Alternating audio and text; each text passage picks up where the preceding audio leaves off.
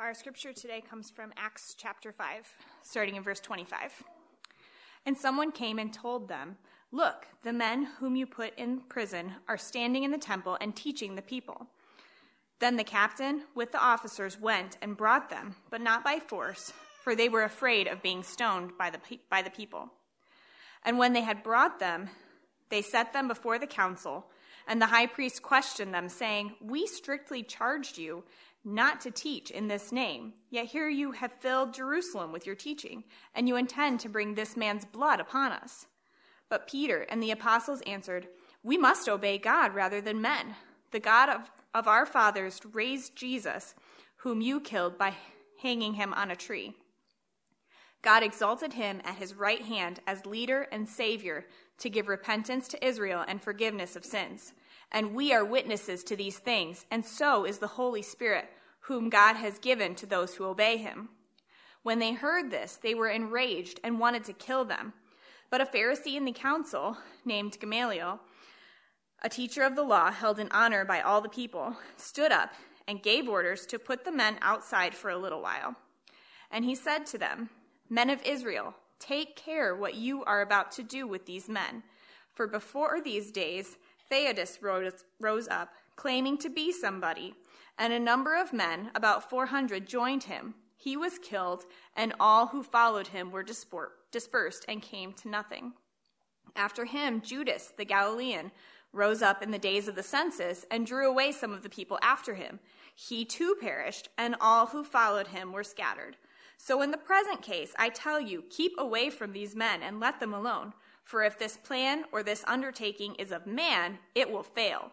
But if it is of God, you will not be able to overthrow them. You might even be found opposing God.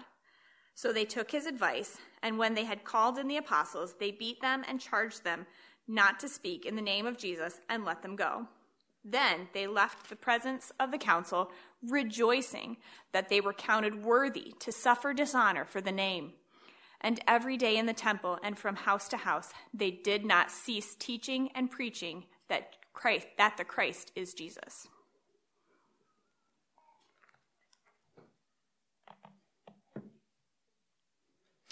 Let me say a word of prayer as, as we continue in our worship service. Father in heaven, Lord, you have promised that your word will not return void, and I want to claim that promise now. I pray that as we read it, and as we listen to it preached, that your work would be present in each of us, that you would transform us, that you would help us to believe and trust and rest and rejoice in your truth. And I pray this in Jesus' name, our Savior. Amen. Did you notice what happened in the scripture reading that Lauren just finished from, from Acts chapter 5? In Acts chapter 5, Peter and the apostles are preaching Jesus. They're hauled into jail. They're miraculously set free. And then the people that took them to jail in the first place are angry and they bring them back and they ask for an account. And Peter says, You know what? We have to obey God rather than men. We're not going to stop telling people about Jesus. And for their faithfulness, they are beaten. But as they have been beaten physically, they have bruises and sores, they are full of joy. They are full of happiness. And this morning, I'm going to preach a message to you entitled Happiness and Misery. There, there's a guy from a couple hundred years ago, he said, All men seek happiness. This is without exception. Whatever different means they employ, they all tend to this end. The cause of some going to war and of others avoiding it is the same desire in both, attended with different views. They will never take the least step but to this object to be happy. This is the motive of every action of every man, even those who hang themselves. Blaise Pascal, he, he says happiness, happiness is the root motive of every action. Think of his example for a second. He said, Some men go to war to fight for happiness. They believe in the peace and prosperity that they are trying to protect their loved ones, their family, their way of life. And so they fight, they go to war, they will kill to protect the thing they love, their happiness. And then think for a second of the, of the pacifist or, or, or, just of the person who is afraid of war, the person who is a draft dodger, the person who ran away, who would not fight. Think for a second. He also is preserving his own happiness. He's convinced if he goes to war, he will lose everything. He will fight for a cause maybe he doesn't believe in. Maybe he'll be injured. Maybe he'll be killed. But he avoids war to protect his happiness. Blaise Pascal says even those who commit suicide do so in an attempt to escape pain. They believe that even death can't be worse than the pain that drives them to it. And I want to say to you today, I believe that Pascal is absolutely right. Not only is he right, he helps us understand how you and I respond to Jesus Christ. I quote Pascal because uh, he goes straight to the heart of why we are either dedicated to Christ above everything else or dedicated to something other than Christ above our faith. It comes down to where you find your happiness. Some people are cold towards Jesus, they might pay lip service to him. If that's true, it's because they believe they'll find happiness somewhere else. Some people are fully devoted to Christ above everything else. And if that's true, it's because they believe they'll find happiness in Christ. But everyone wants to be happy, and Jesus has something profound to say about that. My prayer for this message in this service for our church is that your love for Christ would explode. That you would find a joy in God that would enable you to withstand anything and everything until you see Him face to face when your joy will be made complete a present joy that looks for future fulfillment. My prayer is that as you hear what Jesus says to you in Luke chapter 6, that would happen in your heart. I want you to love Jesus more when you leave today. I want you to long for him. But before we go to our passage, let me just say just a word about what has happened in the book of Luke so far. We started in chapter 1. Today we are in chapter 6. And at this point in his ministry, Jesus has already gone public. He has been preaching a message of the forgiveness of sins. He has welcomed people like tax collectors that the religious leaders of his day had pushed to the outside of society. He has found sick people and healed them. He has cleansed a leper. And Jesus has shown again and again that he's more than just a prophet, he's more than just a teacher. He is teaching people to look to him to find their healing and to find their salvation. He's been casting out demons. He shows that he has victory over Satan. And because of all of this, because of the healings, because of his preaching, because he goes with no discrimination towards all kinds of people, he has a large following. And from that large following, two weeks ago we saw he called 12 men who would serve as his ambassadors. And he intends for the 12 apostles, Peter and the others, to spread the message of the kingdom. And here is the message that he is giving them to convey.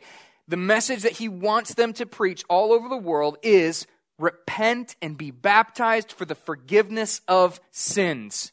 That's what Peter preaches on the day of Pentecost. Repent and be baptized. Repent, recognize you are a sinner and you have offended God. Say, I am sorry to the Lord, and show that by being baptized, saying, I deserve to die for my sins. I am going under the water to show that Jesus' death was accomplished for me. And so I died with Christ and I am raised with Christ in newness of life. Repent and be baptized for the forgiveness of sins. The 12 apostles that Jesus chose, and we saw two weeks ago how he chose them, spread that message all over the world. First Baptist Church of Holly exists because the apostles faithfully spread the message of Christ. And someone told someone else, and someone told someone else, and here we are today 2,000 years later because we have the same message that we can have our sins forgiven. The church is not a group of perfect people. The church is a group of people who recognize we have a perfect Savior. And so we come together to worship the Lord Jesus Christ and we spread the exact same message that the apostles preached. Every church and our church is a little embassy of the kingdom of heaven, and it's full of citizens from every walk of life, every type of background. It doesn't matter if you're a mom with small children or an old man who has been retired for 30 years. All of us are citizens of the kingdom of heaven. We are waiting for the return of King Jesus, and we are here to celebrate the forgiveness of sins that we have available through Christ. That's what we're doing. That's what Jesus started 2,000 years ago, and that's what we do to this day. Now, here's the thing. So, Jesus, earlier in chapter 6, has sent out people, or he's preparing to send out people to spread this message of the kingdom before he sends them out, he prepares them for what life will be like as they follow him. We read about what happened with Peter and the other apostles as they preached the message and they found persecution. Jesus didn't surprise them with that when it happened. He prepared them for it with the message that you and I are about to hear here in chapter 6. And this is incredibly important for each of you and for me because if we follow Christ, we will find the exact same things happen to us. We are called to spread the same message that Jesus gave to his apostles very directly. And so, as he was preparing them through this sermon in Luke chapter 6, he is preparing you and he is preparing me. And if Jesus were here today, he would give you this message because you have the same calling to live as a citizen of the kingdom of heaven, to preach the same message, and to follow the same commands. And so, what Christ says, he says to you in a very personal way. And I believe he would have looked you in the eye and said these things that we are about to read together. So we're in Luke chapter 6 today. If you haven't opened your Bible, I would urge you to open it. We're about three quarters of the way through. You can find the book of Luke, Matthew, Mark, and Luke. It is large and easy to find. We are in chapter 6, and I want you to follow along with me as I read, starting in verse 20. Jesus says, And he lifted up his eyes on his disciples and said, Blessed are you who are poor, for yours is the kingdom of heaven. Blessed are you who are hungry now, for you shall be satisfied. Blessed are you who weep now, for you shall laugh. Blessed are you when people hate you and when they exclude you and revile you and spurn your name as evil on account of the Son of Man. Rejoice in that day and leap for joy, for behold, your reward is great in heaven. For so their fathers did to the prophets. But woe to you who are rich, for you have received your consolation. Woe to you who are full now, for you shall be hungry. Woe to you who laugh now, for you shall mourn and weep. Woe to you when all people speak well of you, for so their fathers did to the false prophets. Jesus says these things to you and it's significant that he begins his sermon talking about happiness. And now, here, I know the word is translated blessed in your Bibles, but here's the thing being blessed biblically is to be happy. And sometimes we over spiritualize words like blessing. It sounds like something awful that only a super spiritual Christian would experience. But if you read the Old Testament, where so many of these things come from. You know, Jesus is, is referring to Psalm 1, blessed is the man who walks not in the counsel of the ungodly. And, and those themes talk about the joy of being in a right relationship with God. And so much of that joy is described in things like feasting and dancing, things that even non Christians would recognize are full of happiness. You're in Exodus. God tells his people, He says, You're going to go to a land flowing with milk and honey, things that are delicious and make you fat, things that, that everyone wants. Not only does he describe the promised land where God lives with them in terms of milk and honey and abundance, He promises the blessings of family, of large families. You know, everybody wants love. That's why we have TV shows like The Bachelor and The Bachelorette. Everyone's looking for that perfect kind of connection. And once you find it, you expect that you're going to be happy, right? Nobody wants to get married so that they can get divorced and be miserable. That's not the goal. Everyone wants to be happy, and we understand happiness in terms of the blessings that God describes in the Old Testament. So when you read, Jesus says, Blessed are you. He's not describing some weird spiritual thing where you don't have anything good. He is describing what we understand as happiness. Nearly every promise of God includes abundant and rich food. There was feasting and dancing in the presence of God. Psalm 16, King David says, In God's presence is fullness of joy. You don't lack anything that would, that would keep you from being happy. Fullness of joy. And at God's right hand are pleasures forevermore. Pleasure is a word that we understand. We almost think it's a bad thing, but it's not. God says, at his right hand are pleasures forevermore. And the Old Testament sometimes makes real conservative Christians uncomfortable because it talks about drinking and it talks about all kinds of things that we're like, whoa, can God do that? But he's talking about real happiness where God is at the center, not at the edge. He's at the center of it all. And so remember that Pascal quote?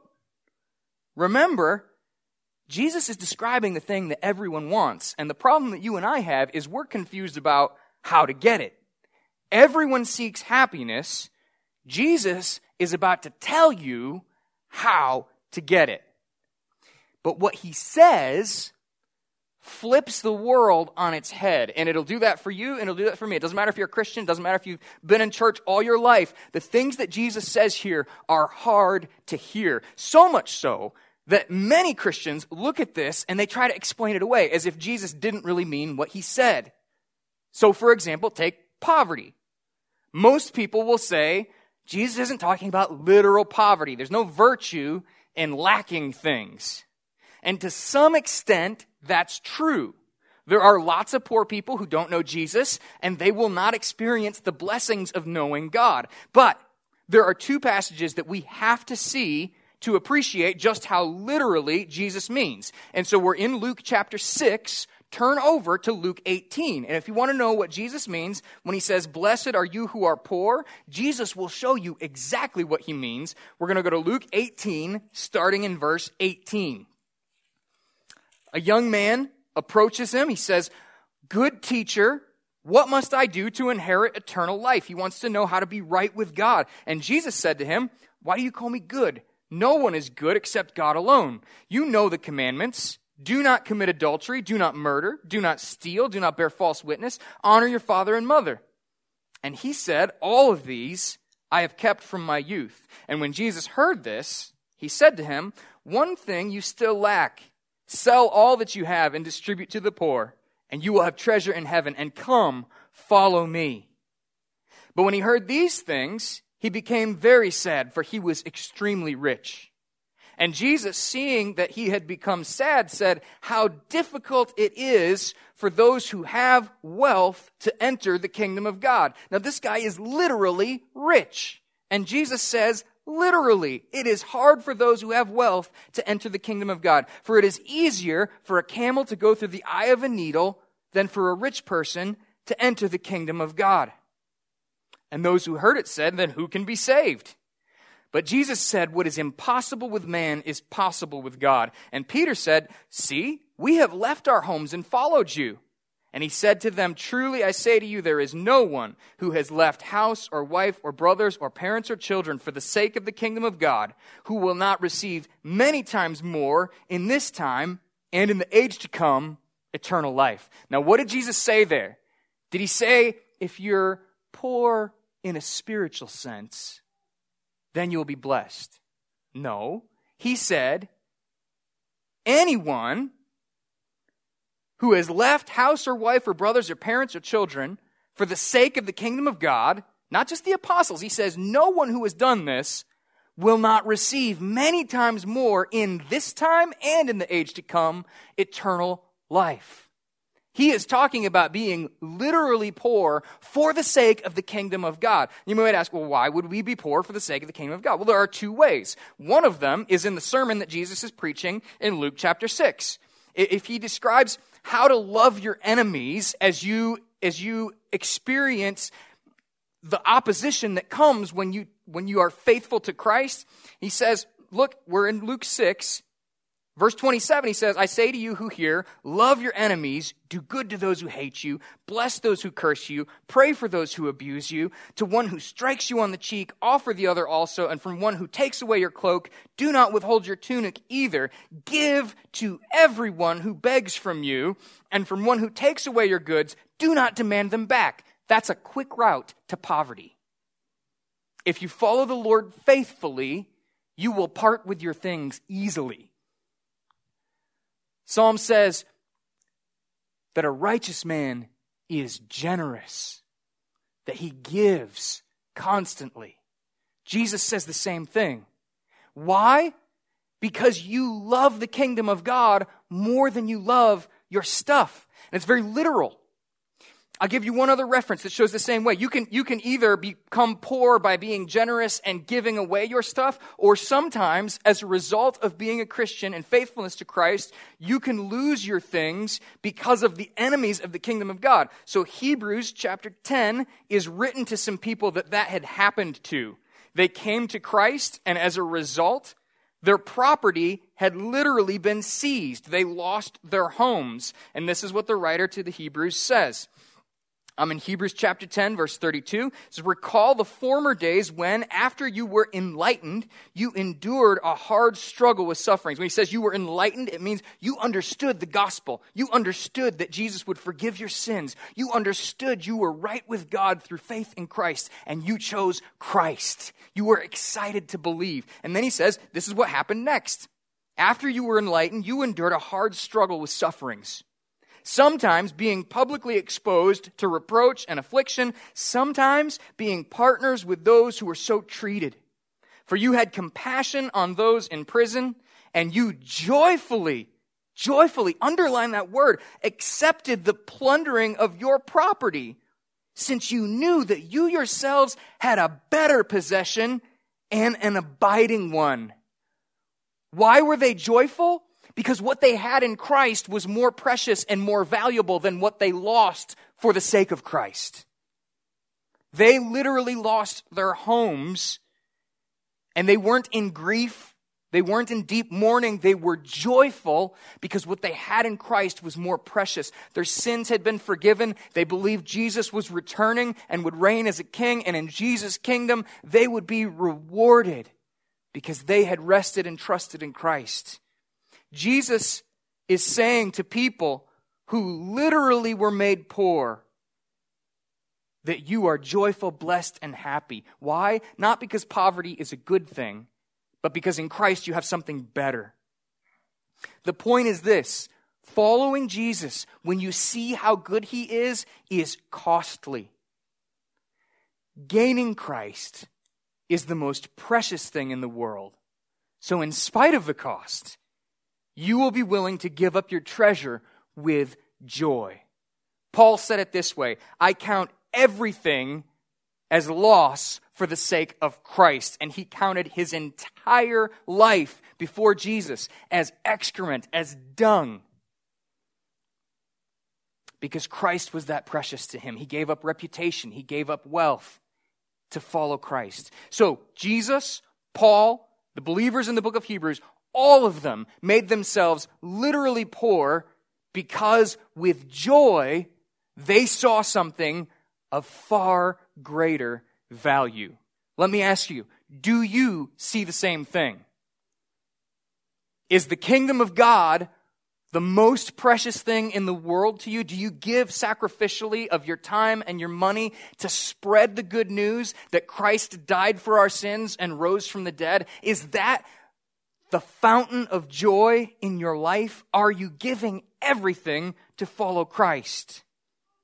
Or is Christ something that is on the edge of your life and the center of your happiness is found in all the same things that non Christians love and enjoy in houses and vacations? where is the center of your life? Because Jesus says that determines whether you will find joy or whether you will find misery. He's not asking you to be miserable. He's deeply concerned about your eternal happiness. Hunger is much the same way as joy. And I'm going to move through the rest of these kind of quickly. Hunger, he says, blessed are you who are hungry now. Why? For you shall be satisfied. It's easy to say, well, that's not literal. Jesus doesn't want us all to starve. And in one sense, that's true. Matthew, when he records this sermon, he puts it this way, those who hunger and thirst for righteousness' sake. So it's a, it's a deep internal longing for the things of God. It recognizes that the world around you is deeply broken. Not only is the world around you broken, but in fact, your own heart and soul are deeply broken, and you need forgiveness and healing, and you long for peace and justice. So this isn't always literal. It's speaking about a deep internal hunger that is spiritual. But Jesus says in chapter 5 of Luke, if you've read chapter 5 before chapter 6, you ought to know this. He says, When the bridegroom, and he is the bridegroom, when Jesus is taken away from his followers, when he goes to heaven, that's now, they will fast in those days. They will go without food because they long for him so much. Now, Jesus says, if you are a devoted follower of him, there will be times when you long for him so much that you'll miss a meal as you pray and ask for his healing in your own broken heart and life.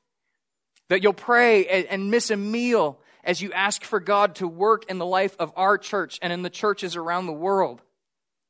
And if you have that deep kind of hunger, fasting makes so much more sense. Not because you're trying to earn approval with God, but because you long and hunger for God so much that even food loses its appeal and draw that prayer becomes a deeper and a greater priority in your life because of how badly you want God to come and fix this mess.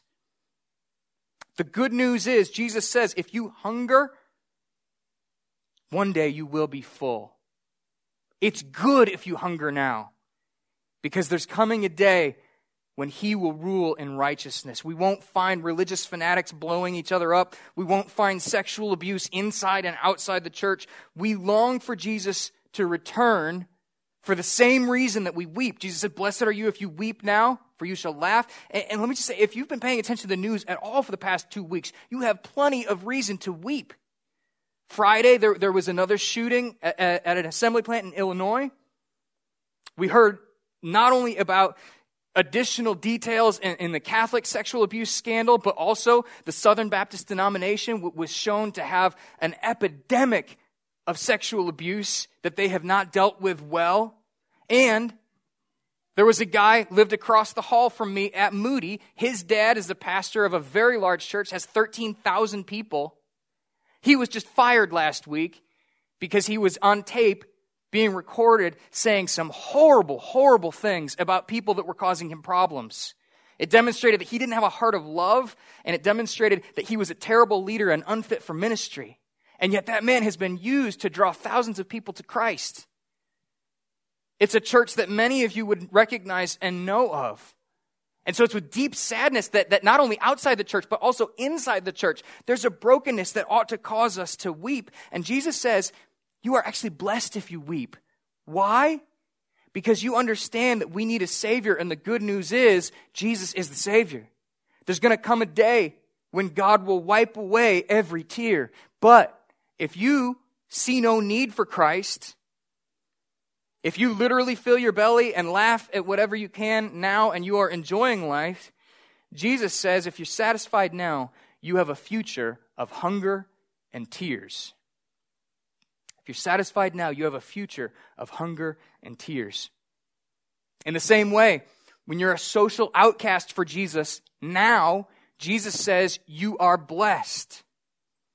It says in, in, in verses 22 and 23 says, Blessed are you when people hate you and when they exclude you and revile you and spurn your name as evil on account of the Son of Man. Rejoice in that day and leap for joy, for behold, your reward is great in heaven, for so their fathers did to the false prophets. Now, how can that be true? So, as at the conference two weeks ago, or three weeks ago, rather, and, and we heard a pastor, he's a pastor of a church in Iraq. His name is Max Stiles. And he was talking about a couple that the, the young lady had become a Christian. She's in Iraq. This is mostly a Muslim country. And she wanted to follow the Lord in obedience and be baptized. And so her husband came as a, as a non believer. He was a Muslim. He came to the church, watched her be baptized, and he didn't think it was that big of a deal. He wasn't even really that upset. But he told his family. And some of the people in his family were so upset that they literally called their friends and put out a, a death threat on this young lady's wife because they said she'd gone apostate. She became a Christian and they thought she deserved to die. So this man is not a believer yet. His wife is and they have to flee for their lives. They literally lost their house, he literally lost his job, and they left the country so that she would not be killed. Through that experience, that man became a believer. And while we were sitting at the conference, okay, so we're in comfortable chairs in a, in a nice room that has heat, even though it was just horribly cold in Minneapolis. We're sitting in absolute comfort. We actually have security officers to make sure that we're nice and safe. You know, we don't have to worry about somebody running in with a gun. There are security officers at the door because it's a really large venue. While we're in comfort and security, Mack Stiles got a text message from somewhere north of Iraq where this lady and her husband are living in a refugee camp. Now, you've all seen pictures of refugee camps on the news and in newspapers and on the internet. You live in crummy little shelters and share bathrooms with thousands of people. They are not pleasant places. Abuse can be rampant throughout them. You, you, don't have your basic needs. And from a refugee camp, this lady sent Mack Stiles a text message and said, Jesus is so precious to us. They lived this verse. They were outcast because they had come to Christ. They had lost everything. And she knew that Mack was going to be preaching to a group of pastors. There are a couple thousand pastors and church leaders there. And she said, We are praying for you. Now, think for just a second about the, the irony that this lady who has lost everything is praying for a bunch of pastors sitting in a room that is full of comfort, that literally has guards at the door just to make sure that we're all safe. While she had had flee for her life and is living in a refugee camp, she's praying that God's word would be effective and powerful in our hearts and lives. She was deeply happy, and her husband was too, because they had Christ after they'd lost everything else. Let me say that present happiness comes because of the joys that you have in Christ. You get those now. Your sins are forgiven. The Holy Spirit is present in your life. And it's not that your stuff doesn't matter.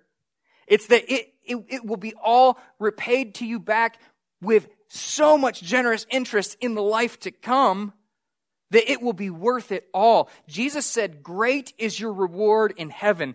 But that is not true of everyone.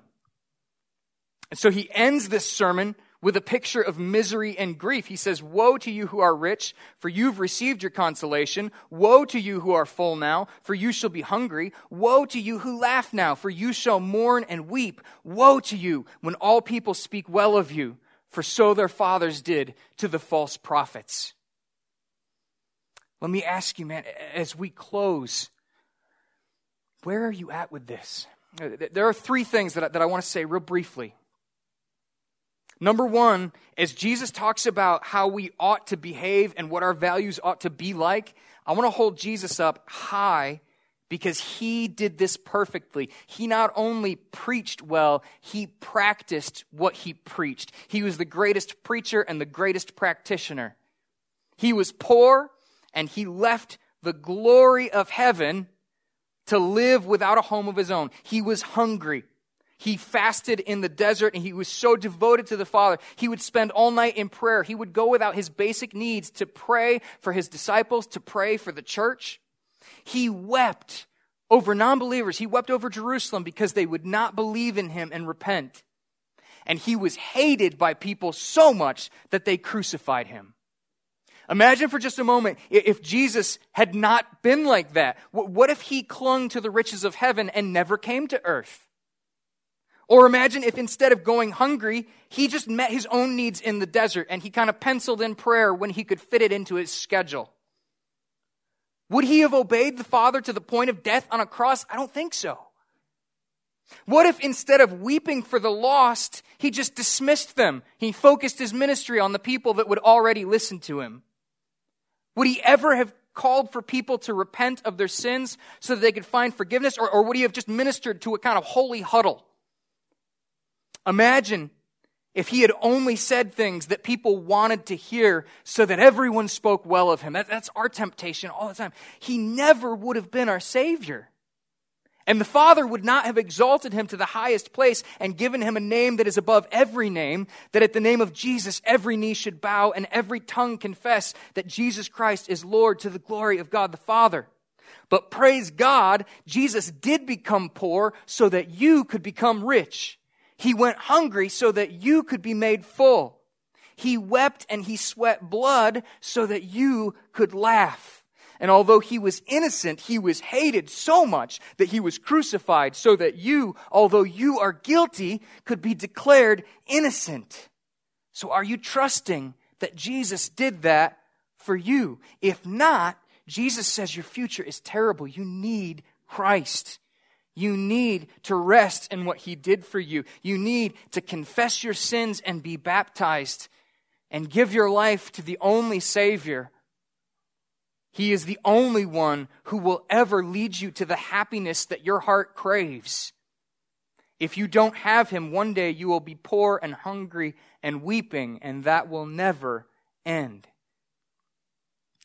But if you've already trusted in Christ and you're already following him, let me ask you to take just a moment and to look at your life. Let me ask you, what are you like? Do these things describe you? Or are you poor because of the kingdom of heaven? Are you hungry in this life because you long for Jesus? Are you weeping because you see the brokenness of the world? And do people hate you because of Jesus? And there, are, there are different types of people here. Some people might kind of look at that list and say, I think I'm doing all right. I think I'm doing pretty well. But many times, if you can say yes to those things, it's so common that you have a kind of martyr sort of attitude. You're like, look, Jesus, kind of like Peter says, look, we, we gave up all this stuff. What do we get? And, and if you have that kind of martyr attitude, you've missed the point. Christ is not precious to you right now. I am deeply concerned that some who call themselves Christians have no present joy in Christ.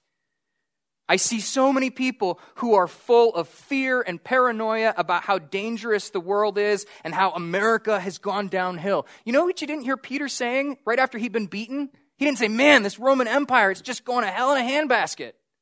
He didn't complain about the beating that he got and the threats that were on his life. He rejoiced that he was worthy to suffer for Christ. But so many of us, as we, as we read the newspaper and look at elections, we're just afraid that the people that we want to see in power aren't going to stay there and that maybe our taxes will go up. Brothers and sisters, there are bigger things to worry about. Do you have joy like Peter had when he was beaten for Christ? They rejoiced that they were counted worthy to suffer for the name of Jesus. If you are called to suffer, you are blessed in the exact same way. Do not be afraid. If we wall our church off so that dangerous people never come into the doors and we lock all the doors all the time, we will not experience the blessings of seeing people come to Christ. We are not given a spirit of fear. We've been given the greatest gift in the world in Christ Jesus. And even if you kill me, that's all right because I have Jesus. So don't lose hope in the kingdom of God. Don't be a bitter Christian. If, if you can make a list of all the things that you've given up and you feel sort of cheated, then your heart is no different than people who just kept all their stuff because you still love all that stuff. You just managed to give it away, but your heart still longs for it and still craves for it. You aren't believing Jesus when he says that you're blessed. And if that's you, you make God look weak and unloving because you're grieving over the things that you've supposedly given up for the sake of the kingdom. Don't do that. If that's you and you have that fear of missing out, or you regret the money that you've given to the church, or, or any of those things, let me say to you today, before we leave this service, repent and ask God's forgiveness and focus on what Jesus has given to you. And I'm saying that to believers. So that's for people that kind of look at that list and say, Yeah, I did all those things. I think I'm all right. Well, how's your heart? Now, there are two other things that, that we have to talk about, and, and I'm sorry this is going just a little bit long, but there are two other things because some of us, I think, are confused about what will make us really happy. Some of us are not poor. Some of us, in fact, I would say most of us are actually rich, especially when you think about how the rest of the world lives. So let me ask have you made yourself poor, literally, by giving generously for the kingdom? And do you find joy in doing that? Do you kind of weep a little bit as your check drops into the offering plate every week? Man, there are things I could have done with that money. Or are you excited for what God will do for the kingdom of God as you give to it generously? Do you look for your happiness in the kingdom of heaven? Or do you look to vacations and hobbies to make you happy? And, and I might make some of you mad here, but I think this is what Jesus wants. Do you live for camping trips and the ski slope? Is that where you find your happiness? Because if it is, and those are not bad things, but if that's what you look to to make yourself happy, you will be dry and empty and hungry and weeping when you see Jesus face to face. Let me ask you, are you making yourself poor with joy for the kingdom of heaven? Could you be living for Jesus more? And understand, Jesus is calling you to recognize what will really make you happy. He's not greedy in trying to get your stuff. He's trying to take away things from you that will leave you miserable and empty. Are you poor for the sake of the kingdom? If so, you are blessed. But if all your desires are the same as those of your non Christian friends, if your wealth is tied up in houses and in, and in assets, then it may be an indication that you don't love Jesus as much as you should. You may love your things, and, and maybe you're trying to hang on to both, but Jesus doesn't give you a middle ground.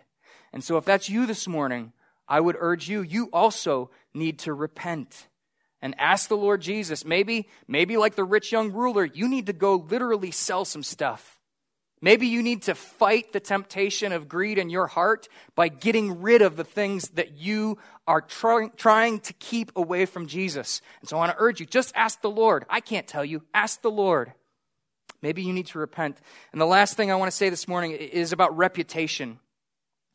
One of the concerns that I have for our church, Jesus said, Blessed are you when people hate you and exclude you and revile you and spurn your name as evil on account of the Son of Man. And woe to you when all people speak well of you, for so their fathers did to the false prophets. One of the concerns I have for my own heart and, and for our church is that I believe we are too concerned about what a non believing community thinks of us. We want to be thought of well. And Jesus says that is dangerous we love doing good things. And hear me, I don't want to stop doing those good things. We love fixing houses and distributing food, and those are good things. We love having a good reputation. But Jesus says, Woe to you when people speak well of you, for so their fathers did to the false prophets. What I'm saying is, if every non believer in Holly looks at our church and says, wow, they do so much good for our community and they love us, we have failed as a church. There must come a point in our ministries where we say, tearfully, you need to repent of your sins and be saved. Jesus is clear if you do not repent of your sins, the only alternative is to pay for them yourself in hell. And if we do good deeds and fill bellies and fix houses and leave people in hell, we have failed as a church. The message of the gospel will make some people angry. No one likes being told you're a sinner and you need to repent. No one likes that. But if no one is angry, it's because we aren't calling people to repentance like we should. We're like the watchman in Ezekiel. You stand on a wall and you see disaster coming, but disaster is really unpopular with the people in the city. So you just don't say anything and you keep your head low and you try to be popular. If you do that, Jesus says disaster is coming. Jesus says when we faithfully represent him, people, some people will hate us, and that's okay. In fact, Jesus says when that happens, we are blessed. And so I want to ask again if, if this describes you, if you're more concerned with what people think of you than with their eternal souls, you need to repent. Your heart is not right. This isn't about doing good things. I love doing good things. This is about what do we do as messengers of King Jesus? And so maybe you need to repent as, as we close this message, and I want to give you space to do that. So let's pray, and I would urge you to ask the Holy Spirit. He will tell you where your heart is at. Ask the Lord, God, what do I need to do? How do I need to repent? What do I need to do different in my life? And then follow what the Holy Spirit tells you to do. Let's pray. Our Father in heaven, Lord, I, pray that your word would continue to work in our hearts. Lord, I, I pray against Satan stealing this away with distractions. Father, I pray that your word would grip us, that those of us who need to repent would get on our knees and with tears throw away the things of this world that, that are distracting us from you. I pray that you would help us to understand how blessed and happy we are in Christ.